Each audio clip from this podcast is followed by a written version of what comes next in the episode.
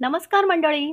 आज मी तुम्हाला सांगणार आहे एक छोटीशी मराठी गोष्ट जिचं नाव आहे अहंकार आणि गुरुद्रोह यामुळे रसातळाला गेलेला शिष्य. ही गोष्ट मी घेतली आहे मासिक ऋषी प्रसाद जुलै दोन हजार दहाच्या अंकातून. चला तर मग ऐकूया ही गोष्ट. हरिदास महाराजांचे बैजूबावरा आणि तानसेन असे दोन शिष्य होते. दोन्ही गुरुबंधू महान संगीत तज्ज्ञ होऊन गेले. बैजू भावरा यांचा जन्म पंधराशे बेचाळीसमध्ये चंदेरी ग्वाल्हेर क्षेत्र मध्य प्रदेश येथे झाला होता. बैजूचे संगीत आणि व्यवहार अत्यंत सुखद होता. तो गुरूंची कृपा आत्मसात करण्यात यशस्वी झाला. गुरूंकडून संगीत विद्या शिकून बैजू एकांतात निघून गेला आणि झोपडी तयार करून संयमी जीवन जगत संगीताचा अभ्यास करू लागला.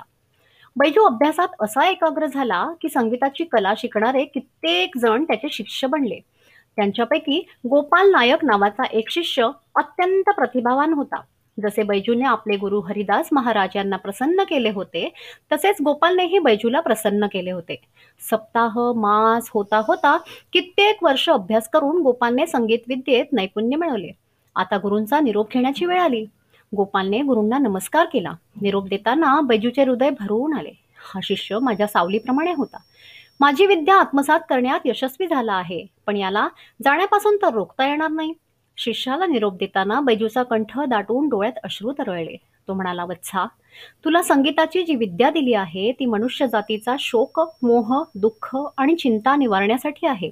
हिचा लाभ पैसे कमवण्यासाठी किंवा अहंकार पोचण्यासाठी करू नकोस. निरोप घेऊन गोपाल नायक निघाला. गोपाल नायकचा त्याच्या गीत संगीताच्या प्रभावाने चोहीकडून जय जयकार होत होता. जसा तानसेन अकबरचा विशेष राजगायक होता तसाच गोपाल काश्मीर नरेशाचा विशेष राजगायक झाला. गोपाळला चोहीकडून यश मिळू लागलं. त्यामुळे त्याचा अहंकार असा फुलला की तो गायकांचे संमेलन भरवू लागला आणि त्यांच्याशी गीत संगीताचा शास्त्रार्थ करू लागला. गायकांना तो आव्हान द्यायचा माझ्यासमोर या. जर मला कोणी पराभूत केलं तर मी आपला शिरच्छेद करीन. आणि जो माझ्याकडून पराभूत होईल त्याला आपला शिरच्छेद करून घ्यावा लागेल. जो पराभूत व्हायचा त्याचा तो शिरच्छेद करायचा.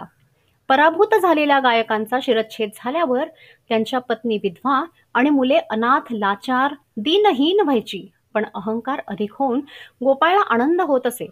त्याला वाटे की मी किती जणांचे शिर धडावेगळे केले. मला आव्हान देणारा तर मृत्यूच्याच मुखात पडतो. बैजूचा सत्शिष्य आता कुशिष्य बनला होता. बैजूला गोपाळच्या या कुकर्माविषयी लवकर कळलंच नाही. कित्येक गायकांचे शीर तोपर्यंत धडावेगळे झाले. कित्येक अबला विधवा झाल्या. त्यांची मुलं दारोदारच्या ठोकरा खाण्यासाठी विवश झाली. त्यावेळी कुठे फिरत फिरत ही वार्ता बैजूच्या कानावर पडली. त्याला अतिशय दुःख झालं. या दुष्टाने माझ्या विद्येचा उपयोग अहंकार पोचण्यासाठी केला. मी सांगितलं होतं की ही संगीताची विद्या अहंकार पोचण्यासाठी मुळीच नाही आहे शेवटी तो आपल्या शिष्याची समजूत घालण्यासाठी कित्येक मैलांचा प्रवास करत पायी पायी चालत जिथे गोपाळ नायक मोठ्या थाटामाटाने राहत होता तिथे येऊन पोचला. गोपाळ राजांचा विशेष माणूस होता. म्हणून त्याला अंगरक्षक सेवक पहारेकरी यांनी घेरलेलं होतं. बैजूने त्याला संदेश पाठवला की तुमचे गुरु तुम्हाला भेटण्यासाठी आले आहेत. गोपाळने गुरूंची भेट घेणे हा आपला अपमान समजला. बैजूने पुष्कळ विनवण्या केल्यानंतर पहारेकऱ्यांनी त्याला आत सोडलं. वृद्ध गुरु आले आहेत हे पाहूनही गोपाळ तसाच बसून राहिला. उठून उभे राहणे त्याच्या अहंकाराला पसंत नव्हते. तो मोठ्याने ओरडला अरे काय आहे म्हाताऱ्या? बैजू म्हणाला बाळ विसरलास का?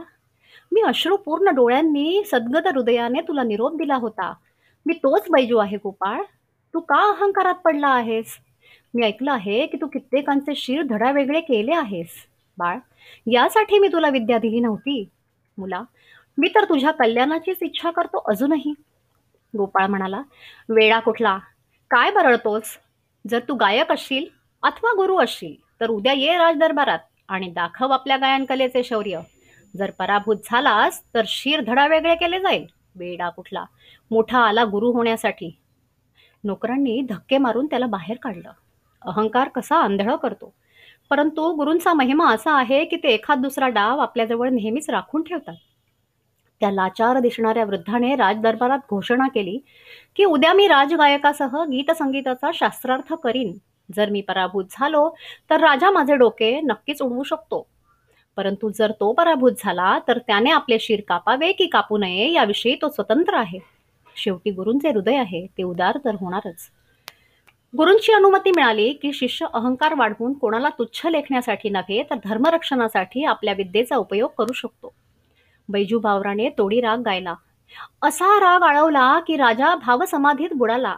राण्या आणि प्रजा सर्व स्तब्ध झाले. आजपर्यंत गोपाळने जो प्रभाव गाजवला होता तो सर्व फिका पडला. पळून गेलेले जंगलातील हरिण सुद्धा पुन्हा परत आले. बैजू उभ्या उभ्या गीत गात गेला आणि त्याच्या गळ्यात घातलेले हार बाजूला ठेवल्यावर त्यांचा ढीग लागला. गीत संगीताच्या प्रभावाने सर्वजण इतके तन्मय झाले की त्यांना आपली शुद्धच राहिली नाही. नंतर भीमपलासी राग गाता गाता बैजूने एका दगडावर नजर टाकली तर तो दगड मेणासारखा वितळू लागला. वितळलेल्या दगडावर त्याने आपला तंबोरा फेकला आणि गीत बंद केलं. तो दगड पुन्हा कडक बनला आणि तंबोरा त्यातच अडकून राहिला. बैजू बावरा म्हणाला हे गुणचोर गुरुद्रोही गोपाल नायक जर तुझ्याकडे एखादी विद्या सामर्थ्य किंवा योग्यता असेल तर या दगडाला वितळवून माझा तंबोरा काढून दाखव. ज्याने अहंकारामुळे कित्येकांचा जीव घेतला होता आणि गुरुद्रोह केला होता. त्याच्या रागात आता दम होताच कुठे?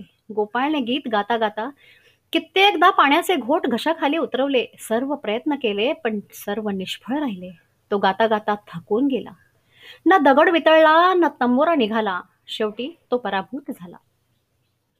राजाचे डोळे क्रोधाने चमकू लागले. बैजू म्हणाला महाराज याला क्षमा करा. शेवटी हा माझा शिष्य आहे बालक आहे याला मृत्यूदंड देऊ नका गोपाळ म्हणाला. मृत्यूदंड या म्हाताऱ्याला द्या.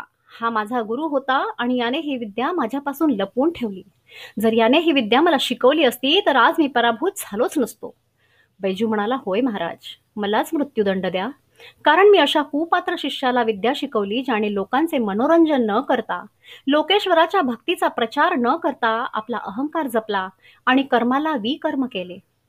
यामुळे कित्येक अबलांचे सौभाग्य हिरावले.